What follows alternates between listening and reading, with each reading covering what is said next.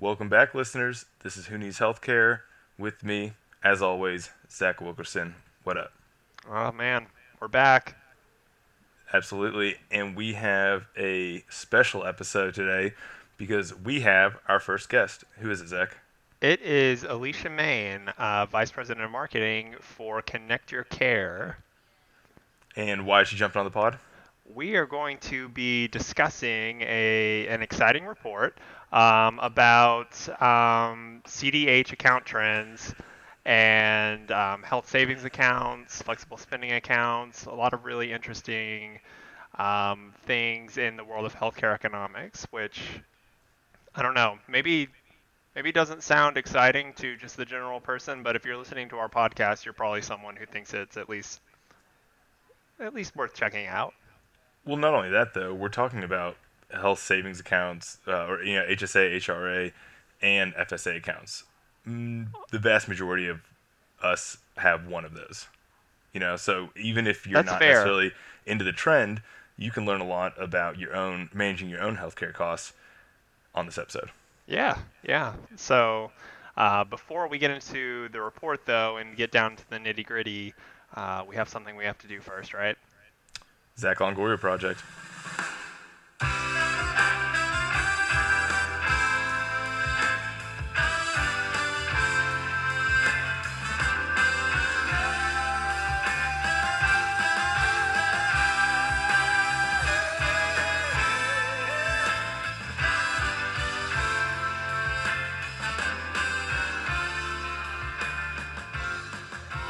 All right, we're back.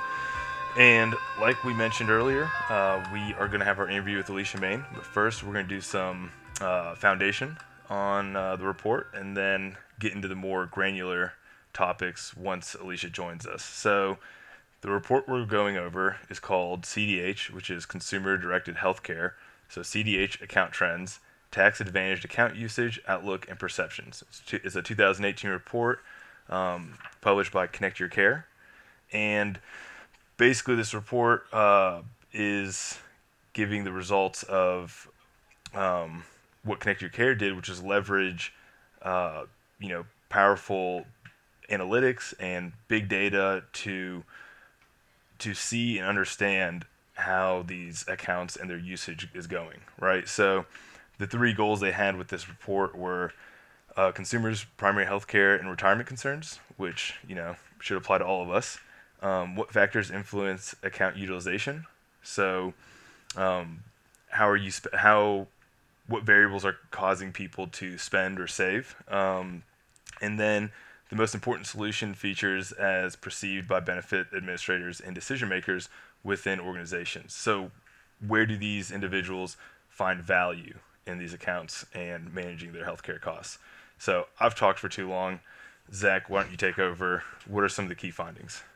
Yeah, yeah. So there was actually some really interesting information uh, coming out of this. One of the really interesting things is that's maybe not so surprising, but um, employees are very concerned with covering cost of of healthcare um, during retirement, which makes sense. You know, this is a a period in your life where um, most likely your your net income is going to go down um, and your healthcare expenditure is going to go up. So this was the um, 68.7% of employee respondents said that this was their, their primary concern, which is up uh, 5% year over year. So people are getting increasingly more anxious about covering their costs in retirement. Um, which makes sense because in today's climate with the the just you know exorbitant cost of some of the services in healthcare, likewise the rising ho- cost of uh, healthcare because of inflation, it is you know it's you can see why more and more people are getting concerned year after year. Yeah, definitely. Um, so so that was one of the more I think not not um, one of the more unsurprising findings. I think um, it's it's a it's a pretty staggering number, but it's not that unsurprising. One thing that I thought was really interesting though, um, because I would have fallen um, on the side of the people who didn't really know about this, but um, only 44.9% of respondents uh, identified HSAs as a savings vehicle, which who knew um, that you can actually use your um, your HSA as a, a savings and, a, and, an investment vehicle. Right. So they have an investment tool, so you can, you know, for all this, all that money that you're not spending in your HSA account, you know, it can, it can start accumulating um, a return as it just sits there, which yeah. I didn't know about either. I would have fallen victim of the 44.9 percent.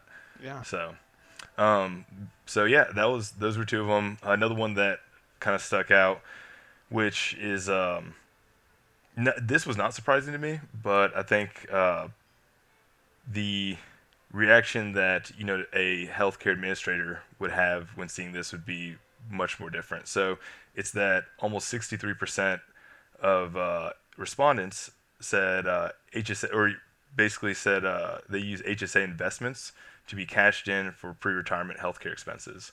So that's not you know that doesn't sound crazy that you're spending the money that you're sa- or that you're you know you have in your account.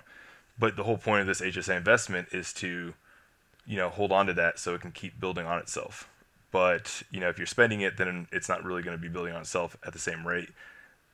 You know and this is 63% of people are saying this but that's only of the percentage of people who are actually using HSA investments right yeah, and it, and it is interesting in light of the fact that the thing that people are most concerned about is covering healthcare costs in retirement. So it is a little surprising that so many would be uh, cashing out their their investment or their balance prior to retirement. Yeah, yeah. So that's that. Um, another surprising thing I think that I didn't know as much about was um, the IRS required documentation for FSA accounts, and uh, almost 46% of respondents who use FSA accounts cited that as the um, the number one thing they would change and the number one pain point for FSA accounts. Yeah, see, now this is something that I have a lot of like firsthand experience in um, in the pharmacy space where um, customers who have FSA accounts um, have to, uh, you know, it, it, happens at least probably like once a day. Someone would come in um, requesting a receipt or some kind of documentation because they got a letter in the mail saying you need to account for this dollar amount spent on, on these days. And um, it is kind of um, a little confusing and um, a little daunting for the, the patients to have to handle that information if they don't keep up with their records and their receipts. So, well, for anyone who works in it, like you know, an industry where you ha- you end up having to fill out your own expense reports, you know, it's very much like that where you have to, you know, have the receipts, you have to have uh, the dates and all that. So it's very much in the same light, but that's you know an extra expense report you have to do just to pay for your health care. Yeah. Right. So yeah, so that was that. We get more into these, uh, you know, at a more close level uh, with Alicia, at, like during the interview. So we're just gonna move it on and um, get to the next one, which is the um, proportion of spenders versus savers in HSA accounts. So we already talked about how many people cash out in their HSA investment, but this is just for your regular HSA accounts. Um, almost 82% of participants said that they spend their HSA money as opposed to save it, right? Mm-hmm.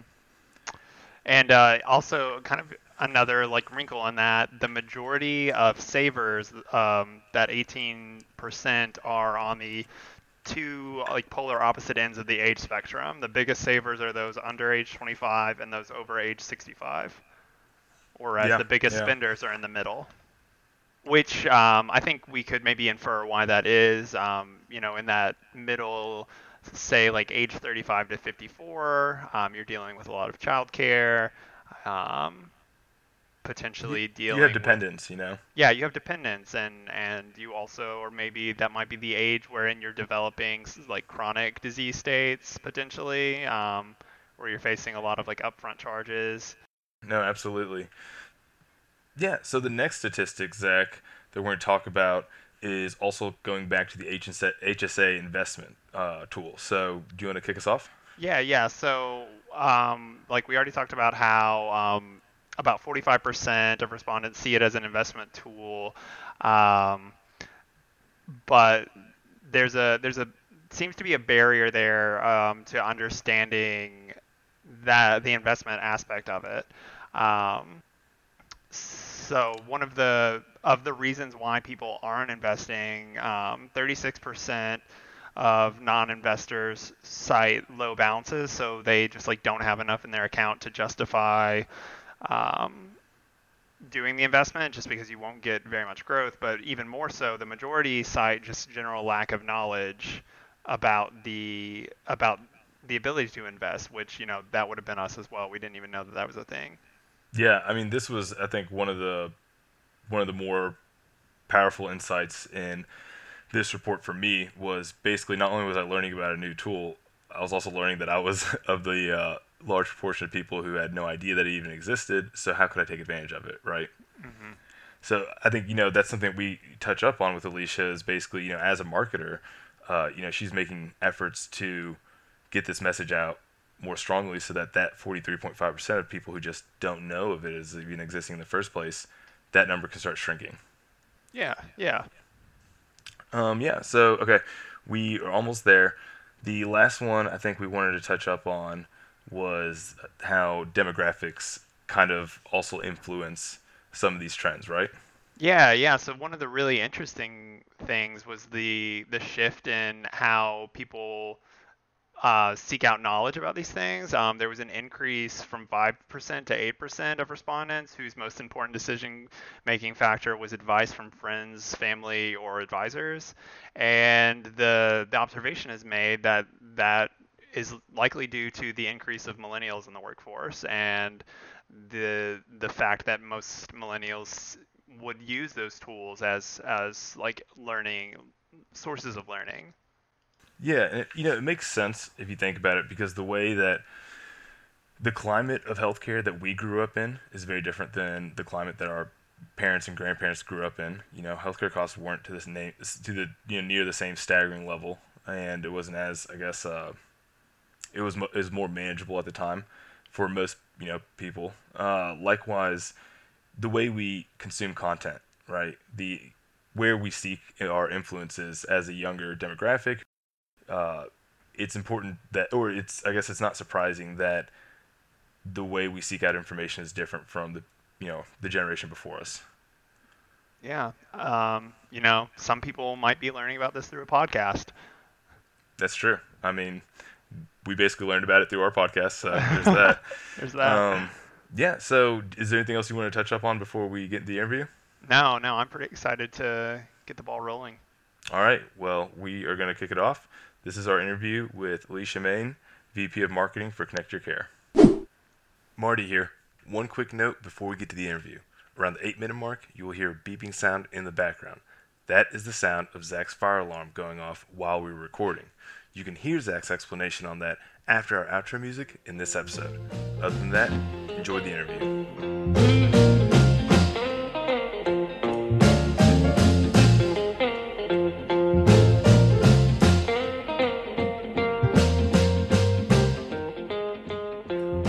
So, as we promised earlier in the episode, um, we are here with Alicia Main, who is the VP of Marketing for Connect Your Care. Um, Alicia, how are you doing? I'm doing great. Thanks so much for having me. Absolutely. It's an honor. I don't know if you know this, but you are our first guest on the podcast. Oh, wow. I do feel very honored then. Have you been on a podcast before? I haven't, but I've listened to very many of them. Perfect. Well, we are glad to be the first podcast that you uh, joined. So I guess um, you know we've discussed the report a little bit. Um, Zach and I have previously. So would you mind, I guess, introducing yourself a little bit more and um, discussing why you're here? Sure. So um, I'm the Vice President of Marketing here at Connect Your Care. And at Connect Your Care, we provide health savings accounts, flexible spending accounts, and other pre tax accounts that employees can use to pay for health care and really stretch their budgets to cover this important but often expensive basic need. And admittedly, I'm a little bit of a research geek, so I'm especially excited to be able to share with you the findings um, and the analysis of a study we researched we recently published that surveyed over 40,000 workers across the U.S. and identified trends on how real people are actually using their healthcare accounts, these HSAs, FSAs, HRAs, and trends around their perceptions on healthcare and their ability to pay for healthcare in the future. Well, we appreciate uh, we appreciate you taking the time to discuss this topic. It's obviously extremely important. Healthcare is something that you know everyone seems to be worried about. It's it's a hot button issue right now, and mm-hmm. you know saving for retirement is becoming in this uh, in this light more and more difficult to predict, right? Because there's so much so much fluctuation when it comes to the growth and of you know healthcare inflation and healthcare costs and and all that. So, uh, Zach, do you want to uh, cue us up? Yeah, yeah. So going off of that, I think just to set a foundation for our listeners, can you explain some of the differences between an HSA and an FSA, an HRA, and sort of what those letters mean? Yeah. so most people are familiar with at least one of those types of accounts. They've been offered them uh, that type of account through their employer in the past. But if you're like my friends and family, it's an alphabet soup and it all runs together. And it's hard to remember what these accounts do and how they're different. So, real quick, all of these accounts fall under the umbrella of consumer directed healthcare, which means they are designed to give consumers more power and control over how they pay for healthcare. And the beauty of these accounts are that they all allow you to pay for healthcare with pre tax money uh, which allows you to save on your healthcare expenses and then put more money back into your own pockets. The three different types of accounts that we focus on the most are health savings accounts, flexible spending accounts, and health reimbursement arrangements. And there's different rules that vary slightly around how they're regulated and how you're able to use them. And I won't get into all the de- details, but I do want to touch on the fact that the HSA, the health savings account, is the most consumer friendly account type because it allows you to save and grow for the future. Uh, you can even grow and use these funds in retirement uh, to cover out of pocket healthcare expenses that really, really can add up. Fantastic. And I know um, in your report, you know, mentioned HSA investing. Would you like to, I guess, touch upon that uh, and what opportunities that entails? Yeah. So HSAs uh, have been compared to a 401k because you can take your account funds and you can invest them in mutual fund investment options and really the, grow them for the future. So especially in this hot uh, stock market um, economy we're seeing right now, you can see significant growth. Uh, let's look at a millennial who's starting to work in their 20s. They're not going to retire until their 60s. They have all that time to invest and grow their HSA in the future, especially now when they're a young worker and they might not uh, be using those account funds for their family or for maternity leave or some of those expenses that will happen later on in life. That's the time to really grow and build that account. It sounds like you're uh, trying to tell me that I need to start you know worrying a little more about this then in that case. Um, yeah, you know what? I was reading a study recently about the best place to put your next retirement dollar. A lot of advisors are advising the HSA over a 401k, and I immediately, even though I'm in the industry, uh, once I saw that article, I went and I upped my own HSA contributions because it the uh, the amplified um, effect down the road can be quite significant. Wow, that's that's impressive because obviously you know it's any uh, financier would advise you to take full advantage of your 401k, but you know a responsible financier would say take advantage of both your HSA and 401k to the fullest, right? You got it. All right, Zach, you want to go? Yeah. So there seemed to be um, the the report indicated that many individuals who have an HSA are very knowledgeable about what their HSA account can do and and how to how to manage it, but that seemed to kind of be in contrast with how many people were unaware that it could be used as an investment tool. How do you go about addressing this kind of education issue and this, um, I guess, misconception that exists about HSA accounts? Yeah, so that's a really interesting point that we were fa- fascinated with as well. So, we're finding that employees' overall, um, let's say, healthcare uh, IQ is on the rise. So they're thinking more about healthcare costs. They're trying to be smarter about how to to manage their costs. Um, and their their education level is growing um, around healthcare in general, their benefits offerings that their employers are offering, um, and just how to maximize the benefits for themselves and how to be smarter about it. But while employees understand uh, the long-term savings advantages of an HSA, they might just not quite be there when it comes to leveraging those mutual fund investments that are an additional benefit with their account. So there's a few reasons why they might not be leveraging those investment options. Uh, they may be depleting their account each year for healthcare expenses, expenses uh, meaning they have to cover their healthcare expenses, and that's exactly what the health savings account is designed to do to make sure that you're able to pay for your healthcare either now or in the future. Um, they might not quite be ready to take the investment plunge, or as the 401k industry found out years ago, they really want to begin investing and they know that they should, they just haven't gotten around to doing it yet.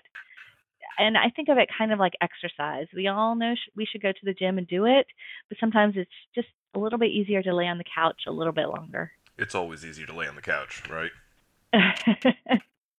so I guess with that, um, knowing what you know based off you know that data that you were just talking about, so knowing what you know from this report and the data that you've gathered, um, how can you as a marketer, but also more holistically as a consumer-directed healthcare administrator, address this disconnect from perception versus reality?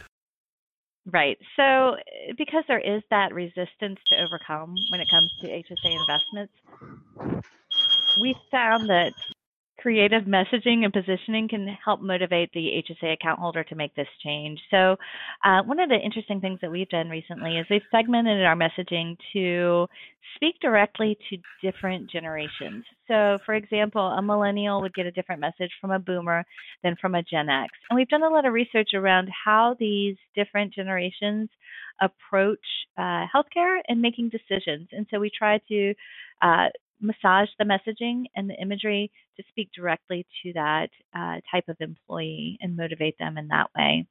Um, another way that we overcome uh, any sort of resistance or obstacles is just to make it easier.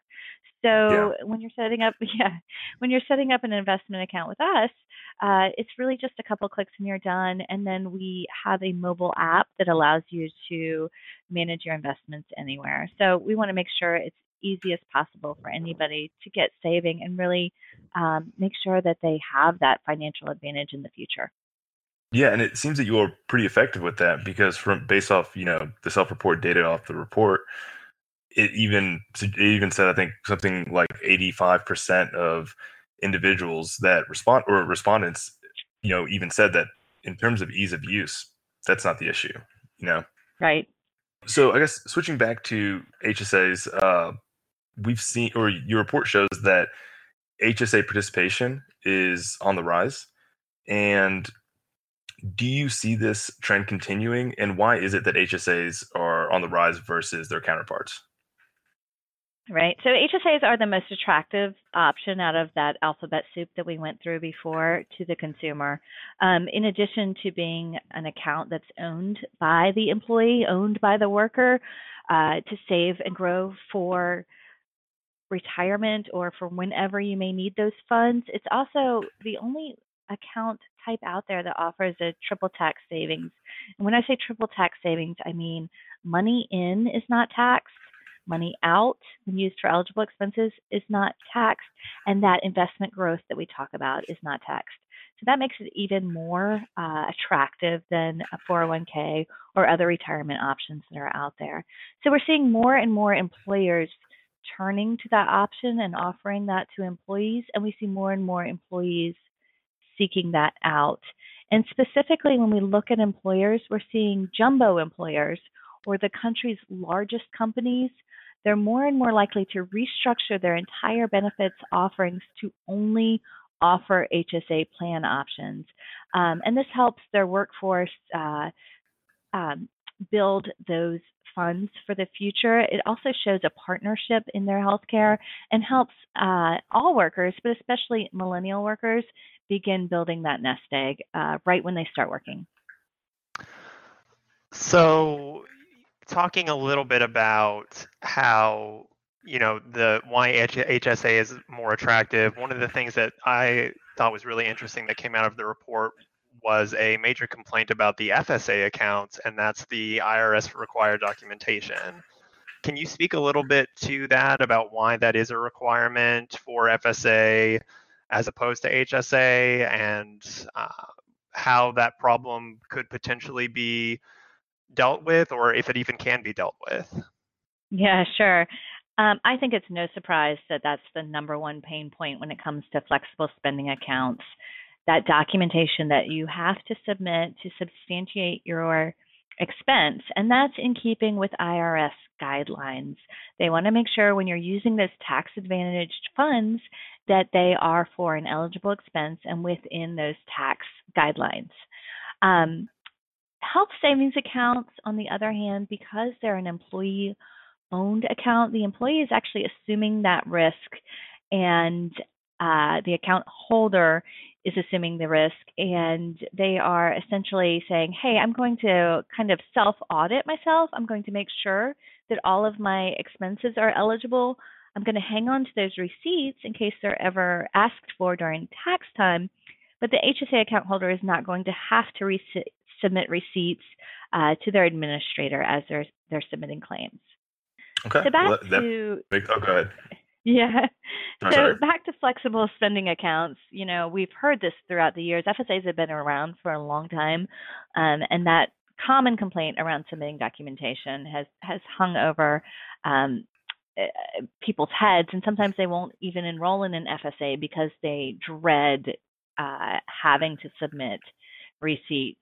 Um, and so we've created some innovative solutions. We've created deep links within the healthcare system, as well as a solution we call Claims Ally, which automatically substantiate as many claims as possible. And we've been able to bring that number of receipts that we have to ask for uh, down to a minimal amount. And then those few claims that still require receipts, we also make that easy um, by giving tools that allow the participant to quickly and easily submit the receipts. So we have a mobile app where the user can just take a, a, receipt with their phone. I'm sorry, a picture of their receipt with their phone and upload it directly to us, and then uh, and then it's quick and easy that way. Well, I was just going to say, I'm being on the having been on the pharmacy end of that and dealing with um, you know prescription claims and having to get the documentation for that, I have seen that patients who have SA, FSA accounts are, in most cases, very literate about what is expected and what's required of them. Um, it is mostly just the the the slight hassle, the inconvenience of having to run out and either you know collect a receipt if you failed to keep yours, or figure out what specific charge goes where. Um, it is an interesting and unique issue. All right. Well, um, moving forward with another, I think, um, data point that struck out to me was that survey respondents, uh, when asked if they tend to save or spend their HSA balance, uh, roughly 82% indicate that they spend their balance, whereas about 18% indicate that they save their funds. Now, you know, clearly with individual healthcare, there's a fundamental lack of healthcare lit- uh, literacy and understanding oftentimes. And likewise, there are countless variables that influence one's ability to save or invest in their own health care. So, with all that being said, and all that being on the table, how much true choice do people have when it comes to being a spender or a saver from your perspective? Gosh, that's such an interesting question because obviously your health status factors into whether you can be a, a spender or a saver. Um, some people, of course, have um, drastically different health care needs and need all of their account funds to cover their health care and their family health care. And I also want to back up and say that there's no stigma to being, no negative stigma to being a, an HSA spender. It's just how you approach using that account, right? So clearly it's going to differ. There's going to be a certain population that's going to need to use their HSA uh, to cover their healthcare expenses, and and really that's that's what it's there for. It's to help people cover their healthcare expenses. However, though, for most Americans, you may be able to make choices that move you into the saver column. For example, you could pay for some out of pocket expenses using your personal funds instead of using your HSA, and therefore you're preserving that HSA balance. And then you can also make sure you're making financially smart healthcare choices, like always asking for generics over brand name prescriptions. And that will also help you preserve your, your HSA funds. So there's little things that you can do to nudge yourself towards that saver column. So I'm I'm kind of interested in this area as well, but kind of from a different um, a different point of view. With the the rise of high deductible health plans, how how do you see that affecting the the saving versus spending balance of HSA accounts? It seems like to me that it would tip it very much into the uh, the spending side of things as as you know um, copays rise, high deductibles kind of demand higher copays and blowing out your your savings essentially. Yeah, you would think that, but if you think about it from a long-term perspective, um, these accounts are, are meant to give you a long runway to build up your your account your savings for when you need them for healthcare. Um, and remember, with these qualified plans, all of your preventative care is covered. So you don't have to tap into your account for any of your annual physicals or any of those type expenses. Um, they're truly designed to make sure that people are getting the health care that they need. We've also created a product that allows people to tap into their future contributions. So when they have not built up a balance yet, they're able to uh, accelerate their funding from contributions that they have uh, scheduled coming down the road. So, for example, if my plan year starts in January and I have a zero balance because it's the first time I'm on this type of plan, and uh, I have to go to the dentist, let's say, and I needed $300, I can borrow ahead and use funds from future contributions and cover that $300 easily. I don't even have to do anything. It's automatic in our system. And then as my contributions uh, from my paycheck go back into the system, that balance uh, uh, restores itself. Uh, we call that HSA on demand, and it's a, it's a really great feature for helping employees make sure they have the, the money they need for that care. It definitely, you know, takes a little bit of the pressure and the stress off of the management of one's healthcare expenses.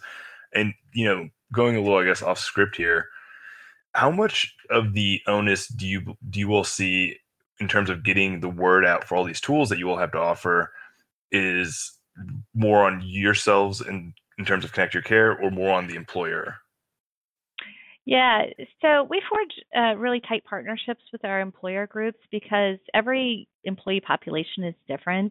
And so we find for our messaging to be effective, we need to uh, get into the minds of that group and apply that unique twist to the messaging. So we have lots of great tools. Uh, we wrote FSAs for dummies and HSAs for dummies, um, and we have them out there as a resource. Um, but then when we are working with our employers to really drive the needle and drive that education, we create those customized communications that that really do need to be adjusted to meet that unique population unique population's needs. So each employee population has been on a different benefits journey depending upon what types of benefits the employer has offered over the years.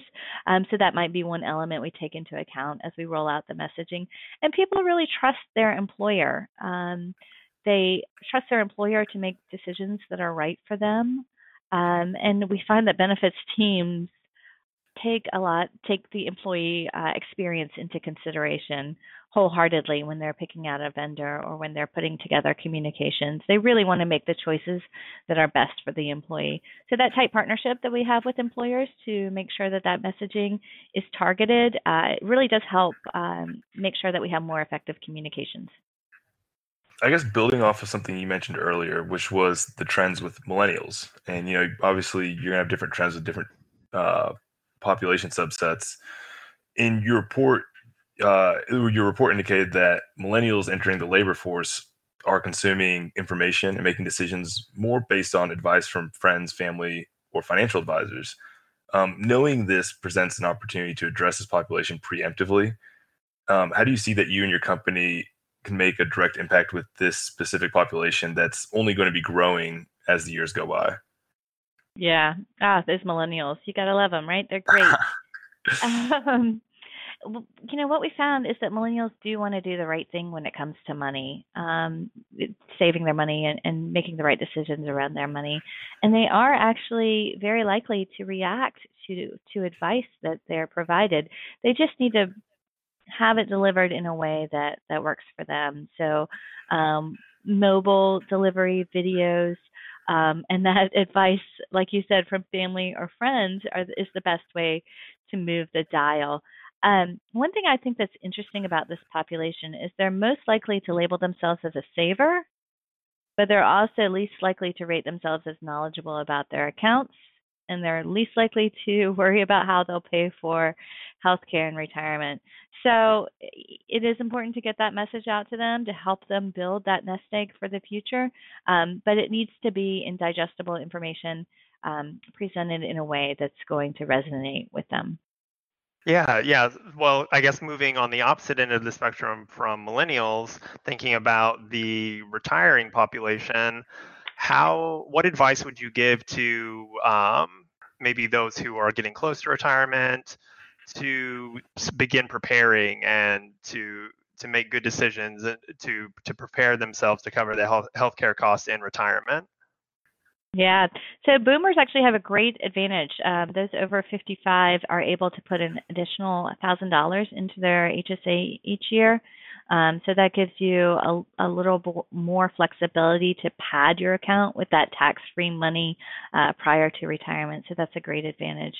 But, um, you know, there's a lot of scary numbers being tossed out there around how much you'll need to save for retirement. So I think that sitting down and figuring out what you'll actually need in retirement, there's a lot of calculators out there, but you can also sit down with your financial planner um, and making that plan is something that that boomers really need to uh, take on to their task list and, and make sure that they do that sooner rather than later. Um, m- many people think that Medicare is going to cover all of their costs, and it can be a starting startling reality check when they find out that they're going to have to dip into their retirement next nest egg to cover health care. So, um, really, I recommend sitting down with a financial planner and ensuring you have a plan put together to cover the significant costs. Okay, I guess this this may be difficult to dis- just distill down, but do you see one maybe particular pitfall or obstacle that retirees face when planning for their for their health care later in life? Yeah, I think healthcare in general can just be confusing, right? So you don't know how much something is going to cost. We spend a lot of time researching our next car, researching our next TV, all of those costs are very visible and easily easy to compare as a consumer. Healthcare isn't that easy. Um, you could spend hours calling around to find your cheapest doctor, but you're probably not going to want to go make that your your final decision. So I really think the transparency and costs is something that um, that is a little bit of a challenge when people come to planning for retirement. Um, but then there also there's just that question mark out there. You know, it's not something uh, easy to plan when you're thinking about the contingencies and what could happen. And of course, you know, trying to estimate how long we're going to need to cover our health care and and how long that uh, when it will run out. So yeah, there's a lot of um, there's a lot of variables in the mix. Absolutely. So Alicia, we do first. Thank you for taking the time out to be on this call with us, uh, to be on our podcast. We really appreciate it. We know you're extremely busy, um, but we do a segment on our podcast called Last Thoughts, where basically you can t- you can discuss anything that's going on in the world or going on in your life or politics, pop culture, what have you. Zach usually likes to stick with Disney and Star Wars, and uh, that's his brand, and I go elsewhere. But sports. only sports. I don't only go sports, Zach. That's you're wild. Mm-hmm. Um, but but Alicia, do you have a last thought you'd like to share with us? Yeah, well, I am just delighted that you guys had me on. So thank you so much. I did just get to talk about all these things that I'm passionate about. Um, and now I get to talk about one more thing. um, and when you asked me that question, it made me think about a book that I'm reading right now. It's a nonfiction book about the Golden State Killer. The book is called I'll Be Gone in the Dark, and it profiles how the Golden State Killer. Uh, um, this is a, a a serial killer in, in, California from the 70s um, evaded the law for so long, and he was actually just recently captured uh, because one of his relatives submitted DNA to one of those um, online DNA testing sites. So to me, it's just so interesting that he was able to evade the, the law for so long, but in the end, technology caught up to him and uh, is bringing him to justice. So um, fascinating to me. Yeah, it sounds like it. It actually kind of sounds. Um, it reminds me of, I guess, how the Unabomber got caught. You know, got turned in by your own family. Yeah. Only even more indirectly. Yeah, that's that's really interesting. I I've actually seen since that came out in the news. Um, I work a little bit in genetic testing, and and it, people are already a little bit more trepidatious about having their information out there. But it makes me just wonder what oh, what do you have to hide? What are you being? What are you guilty of? right. Well, even then, though, you have to think it's it's it has to be terrifying for some people because what if you were to take your genetic test and find out you had a you know debilitating disease that you were prone to, like Huntington's or something. That's true. Yeah, sometimes and ignorance is bliss. Would you want to? Yeah, would you want to live the next twenty years of your young life knowing that might be the that might be the end of it, right? Mm-hmm. So definitely brings up an interesting uh, issue. But yeah. uh, we appreciate you sharing that with us. Thank you. Thanks for uh, having me.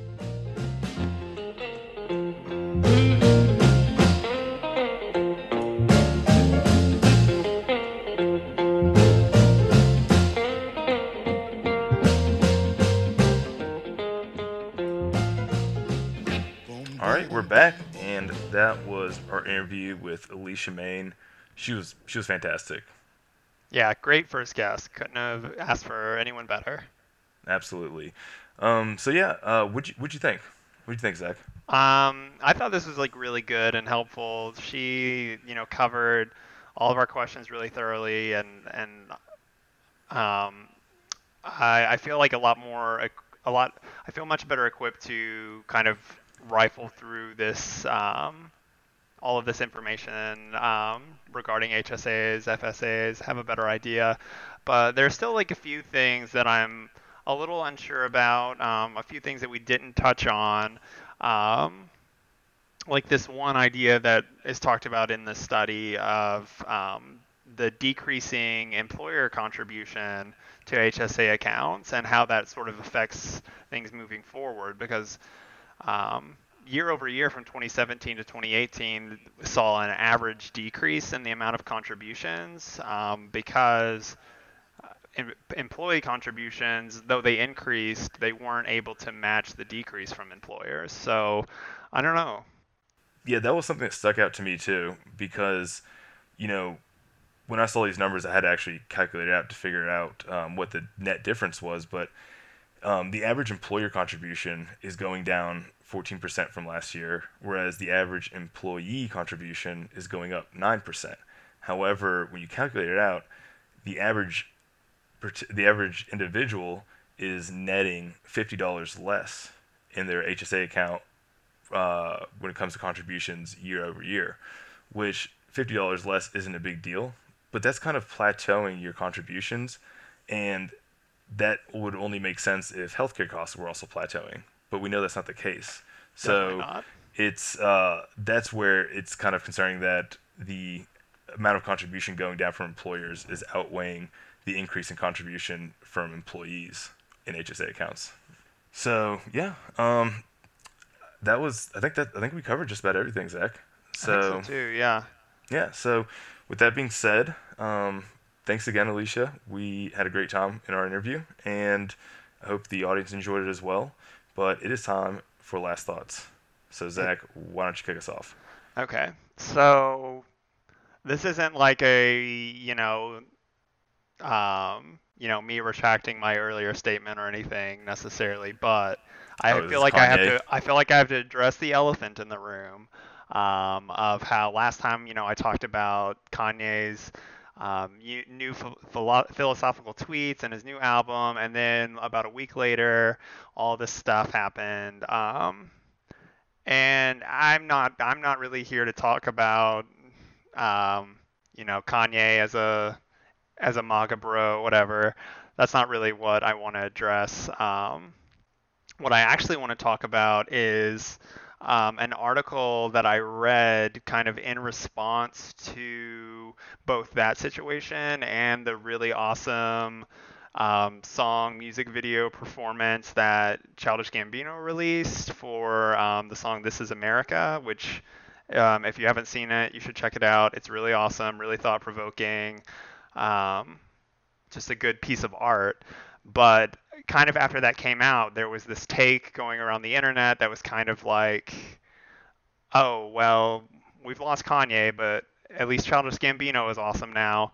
Um, I actually saw it described. Um, Maddie had sent me a, a tweet that was like, um, when God closes a Kanye, he opens a Childish Gambino, um, which is pretty funny. But I read an article that was essentially like, we shouldn't make Donald Glover um, the anti-Kanye um, because it's just actually just not a very good take because these are still human people who are bound to make mistakes and will always disappoint you. Um, which I thought was really interesting and Well, I don't kind of a want to sound like. Oh, well, let me let me jump in real quick, but like, I don't want to sound like using the cliche, like, oh, the media creating controversy again, you know. But this would be 100% media created animosity, you know, Yeah, exactly. which is hilarious to think about. Right. So I uh, I just thought that was really interesting in response to the way all this has happened, this kind of like weird cult of celebrity thing, and you know, I don't know. I on one hand, yeah, maybe I'm like a little disappointed in some of the things that I'm seeing running around on Twitter and the effect that all of Kanye stuff is happening. Um, but I don't know. I'm still excited for his new albums. We'll see how they go. If his new albums are bad and his Twitter is bad, then we'll talk. But um, I don't know. But at the same time, we're going to see Childish Gambino, so I'm excited about that. Well, I don't want to say I told you so, but but you did. but I've been saying it. I've been on that bandwagon for Oh, a man. minute now. Scoop de poop. He, I just knew he was, that was such. I, I, you know, I listened to that the both Oh, I. I listen to it once a day. I've started to listen to it unironically because the beat is just so good. The beat on the second one is, but those songs are so bad. I mean, how much did he have to like? what favor did T.I. owe him to get on that or to put himself on? Oh man, you know that's actually really interesting because I I haven't actually tracked down the interview, but apparently T.I. did an interview after that and said that like when he was talking to Kanye, Kanye had never heard of the travel ban, which? Oh a my on like one hand I'm not surprised. Um, but B, it's it it also kind of like deflates everything else that's like going on. It's like you really can't take anything he's politically that he's saying seriously because he is not informed. Yeah. And even though I think he's like a very intelligent person, just because of like I think his as an artist he has this, like a high degree of artistic intelligence that doesn't necessarily make him equipped to be like a political messiah, which some people seem to want him make him out to be. Yeah, I feel like people gave him like because he started calling himself a genius. People really just started to like he talked it into fruition. Well, people now I mean, think maybe, he is a genius. I, th- I think he is a genius. I mean, I, my beautiful dark twisted fantasy is like one of the like greatest. Like if you think of all the things he's done with like a his music, b his like clothing Don't say his and clothing. like shoe what his line, clothing line is a joke. but it's like the things that he's been able to make and and I guess you know even like even if the things he could be, he's been able to make. He Like just his- walks down like the street, sees someone in ripped pants, and he's like, "Okay, that's that's the inspiration I need." Well, but like the I guess I mean I'm not trying to like buy into like will to power here, but I guess I kind of am. Like he, it, Is it he really he's that like a master marketer. I mean, sure, that but that's just because of the brand. That's because of his. But like he made the brand. fame. Sure, he did, but that does that make him a genius? I mean, I don't know how you. uh, Trump marketed himself into the presidency. Does that Yeah, make him a genius yeah, just but- based on that alone? I mean, I don't know. It is a wishy-washy. It is a slippery slope, and like that's why the Trump and and Kanye comparisons are um, uncomfortably uh, apt and similar. Mm. I don't know. I still, I mean, I still think he's a genius. Maybe one day I'll change my mind. Well, um, my closing thought on that is his shoes are ugly too. oh, okay. Yeah. I know nothing about fashion. My fashion opinion is um, i it's it need not apply here. Ugh. You don't need to have a, a strong opinion on fashion to know that that's just bad. That's just bad. I think some of his I think his shoes look cool. You can uh, you can die on that hill alone. Yeah, I I'm like sitting here looking at pictures of Yeezys and I see multiple that I would gladly wear if they didn't cost thousands of dollars. Yeah, yeah. There's that. If I didn't have to pay as little as $185 a month to own them. That's literally like there's a financing plan that I'm looking at here. Um, $185 a month. If your shoes got a financing plan, you gotta you gotta get a different pair of shoes, man. That's out of your budget. I'm just saying that right now. That's my piece of financial wisdom for everybody. Well, that's all I got. All right. Um, I'm actually scrapping what I was going to do for my last thought and uh, go off on a different tangent because what we just talked about reminded me of it. Um, you think about this whole cell phones now having finance like financing plans as opposed to just buying them outright? Um, So- so or not buying mean- them outright. I mean, or buying them outright as opposed to the two hundred dollars for two year plan commitment. So like the subsidy thing, like so they so they used to be like subsidized where you'd pay a big upfront um, amount and then like a smaller monthly fee, um, and then now it's more just like a straight up like you said finance thing. Um, Yeah, but you didn't pay a monthly fee with uh, if you did like the two hundred for two year commitment. You know, I thought you did. You still did. I thought. no, that's for your own That- insurance. was that just your? Well, but like your well, but it was like your. Your plan? Yeah. Okay. I guess I see what you're saying. Yeah. Yeah. Yeah. But like But- now you pay, you literally pay monthly for the phone, out, or you pay the full price, which is like most of the time over triple what it used to cost when you got the two-year commitment. Uh, Yeah, but you also like now you usually don't have a two-year commitment. You're usually maybe like locked into like a one-year thing. How many people are bouncing phone networks that often? Not phone network. I mean like phone. Like like after a year you you're like eligible for an upgrade or you're yeah. Um, Like you it's almost kind of like leasing. Yeah, it's really that's what it's like most similar to, I think, is like you're leasing your phone. That really is. Honestly, you're paying like a flat monthly fee to get the best new phone every year. I had a roommate that did that pretty much every every year, and Yeah. uh, I just never understood it. You know, I used to be like really I like I used to get really excited about the prospect of getting a new phone and like upgrading and doing all the, you know, taking advantage of all the cool new stuff, but um I'm really like kind of over it and it's not just me being like, "Oh, man, I don't like new technology." That's not true cuz Old I man like Zach. I like, you know, I spend I I don't know like video games and stuff like that. I get like caught up in that, but Who doesn't, um, man? but like I I don't use my phone for very much other than like basic internet, um, social media, um, you know, communication. You know And most of the time, I just come home and like throw it on the table and don't look at it for the rest of the night. So I don't need I don't need like an iPhone 10 The, to the newest software isn't going to put you into a different like app sphere that you right weren't right privy to exactly before. yeah exactly because even like you know um, phones have almost kind of not they've they've well actually this is part of it and i've you know i wonder about this with like apple if this has to do with just like the post steve jobs apple or if it's just that all things are kind of plateauing but the incremental um, you know advancements are very small now Whereas it used to be like a new phone or a new product came out and it was revolutionary in some way. Right, right. You know, thinking about like to back to like the iPod days, even you know, each new thing had some cool new feature or was really um, special in some way, and now it's like, oh yeah, Animoji's cool, but yeah, I mean the new generations definitely aren't differentiating themselves from their old ones at nearly Mhm. the same pace they used to. Right. But- so yeah, there's definitely a plateauing effect there. But that that was my last thought. So um, hope you all enjoyed the episode. You know, as always, follow us on all our platforms and um, write us and review us. But other than that, uh, I think Zach, it is time for some lazy Sunday.